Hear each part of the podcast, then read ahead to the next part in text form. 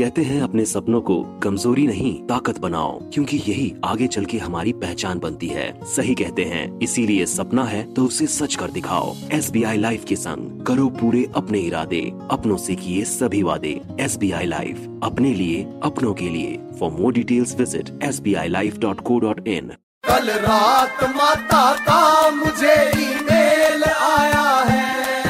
अरे भाई ईमेल में जो ऑडियो अटैचमेंट है उसे तो खोलो। हाँ तो मैं क्या कह रही थी?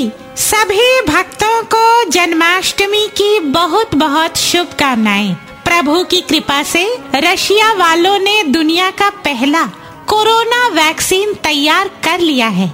मैंने भी कहीं पढ़ा है माता। अब ये मामला तो इसका क्या असर होगा, माता? अरे वांगड़ू, इसका असर ये होगा कि जो चिंटू लोग चिन पे मास्क लगा के घूमते थे, अब वो मारे कॉन्फिडेंस के मास्क कलाई पे बाँध कर घूमेंगे। खैर, कल रात ही देश विदेश से मेरे कई पॉलिटिशियन भक्तों के कॉल आए। सब यही पूछ रहे थे कि माता रशिया ने वैक्सीन बना ली और हम अब भी लगे हुए हैं। प्लीज़ कोई आसान रास्ता बताइए। मैंने कहा, भोले, तुम भी अपने अपने वैक्सीन पे काम जारी रखो। सफलता अवश्य मिलेगी। वैसे, इस तरह के मामले में अक्सर क्लास के बाकी बच्चे क्लास के उस बच्चे से फ्रेंडशिप कर लेते हैं, जिसकी मम्मी रोज टिफ़िन में मज़ेदार खाना देती है। ये भी ट्राई कर सकते हो।